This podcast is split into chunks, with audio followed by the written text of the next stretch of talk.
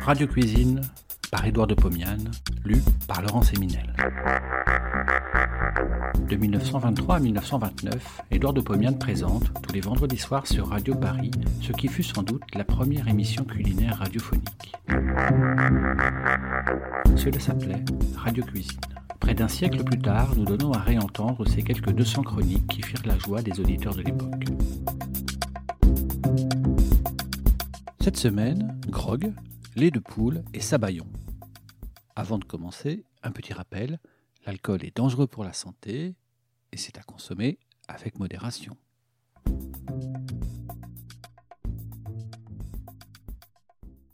J'ai voulu suivre la mode, j'ai attrapé la grippe. En bon médecin, je me suis mis au lit, j'ai acheté un cachet d'aspirine et une bouteille d'eau de vie. Six jours durant, j'ai contemplé le cachet intact dans sa boîte.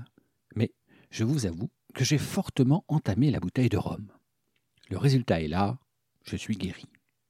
J'ai en effet une foi aveugle dans le médicament alcool, et ceci depuis les premières années de mes études médicales.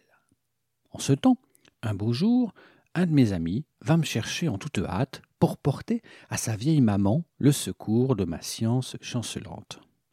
Elle était atteinte de pneumonie et refusait de voir tout autre médecin que moi. Elle n'avait jamais été malade de sa vie et ainsi, elle avait atteint sa quatre-vingt-unième année. J'arrivais près d'elle. Le diagnostic était facile. Le pronostic était très sombre. Malgré tout, j'entrepris de la soigner, ainsi que je l'avais appris depuis peu de temps à l'hôpital. Sachant que la vieille maman se refusait à n'importe quelle médication, je lui tins le discours suivant. « Grand-mère, vous allez être très obéissante. Je ne vous donnerai aucun médicament. Cependant, promettez-moi de m'obéir. Je vais, dans une tasse à thé, verser de l'eau bouillante. J'y ajouterai un morceau de sucre, une rondelle de citron et un petit verre de cognac. Vous boirez, vous me le promettez, le tout très chaud. » La vieille maman leva ses yeux sur moi. Je les vois encore, ses yeux de mourante. Elle me regarda, regarda son fils... Et me montrant du doigt, elle dit « Il est fou, il est fou, il veut que je mette de l'eau dans mon cognac !»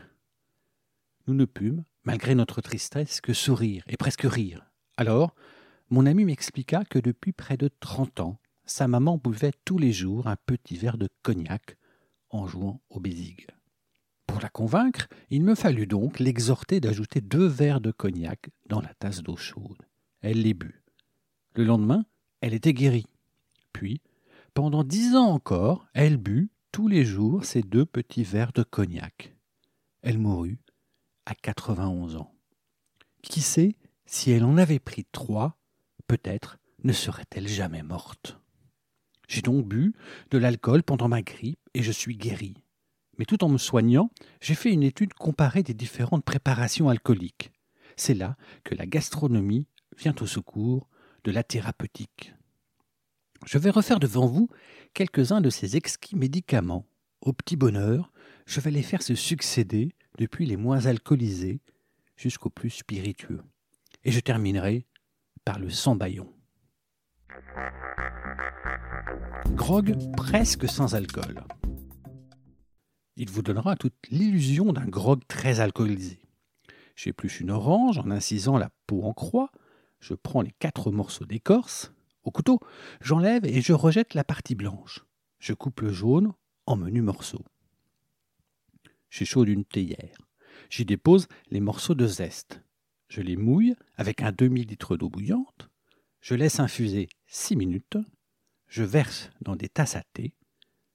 Dans chacune, j'ajoute un morceau de sucre et quinze gouttes, comptées au compte-gouttes, de rhum. Je déguste, c'est exquis.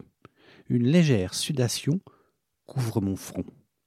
Je suis tranquille, ce n'est pas l'effet de l'alcool, c'est peut-être la chaleur, peut-être l'imagination. Grog américain.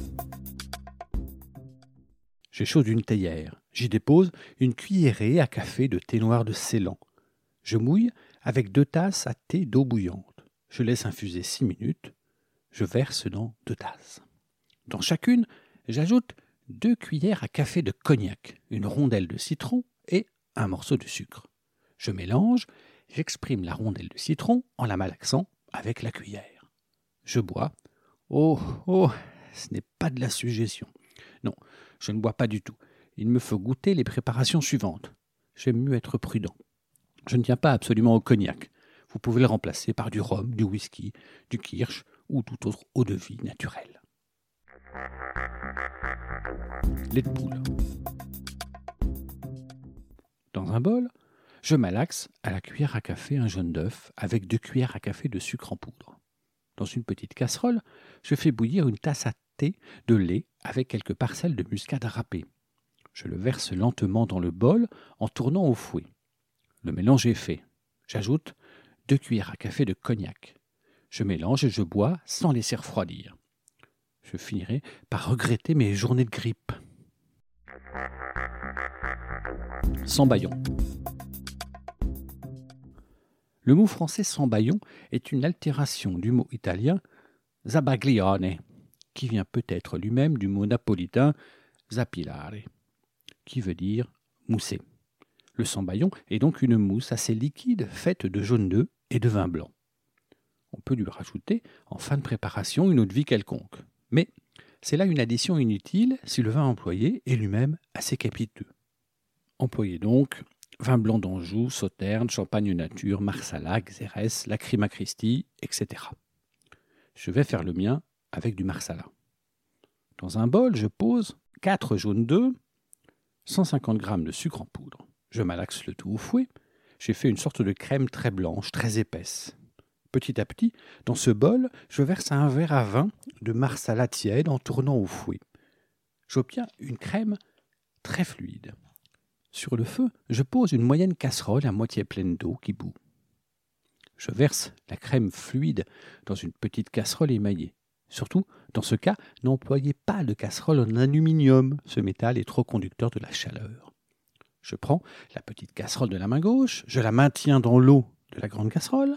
De la main droite, je fouette vigoureusement par des mouvements circulaires et linéaires très rapides. Le liquide épaissit un peu. Je retire la petite casserole du bain, je fouette tout le temps, je replonge dans l'eau bouillante, je tourne vigoureusement la crème qui s'épaissit de plus en plus. Elle mousse. Je fais très attention de ne pas chauffer trop longtemps pour ne pas faire coaguler le jaune d'œuf. Toute l'opération dure à peine cinq minutes. J'ajoute à ce moment soit du cognac, soit du kirsch, soit rien du tout. Je verse dans une saucière tiède et je porte à table pour servir immédiatement car souvent le sambaillon tombe et perd de sa légèreté. Cette recette est plutôt une sauce qu'une crème. Elle se marie très bien avec un biscuit, un pudding ou du riz au lait tiède. Je peux la transformer en une crème vaporeuse. Pour cela, au lieu de la verser dans une saucière, je la verse dans un petit légumier. Je bats quatre blancs d'œufs en neige très ferme. Je les ajoute à la crème. Je mélange à l'aide d'une fourchette. Je sers tiède. C'est exquis. Bon appétit et à la semaine prochaine. Si vous avez aimé cet épisode, vous pouvez retrouver toutes les chroniques d'Édouard de Pomiane dans les deux volumes de Radio Cuisine, un livre publié chez Menufretin et disponible sur w w w point menufretin point f r.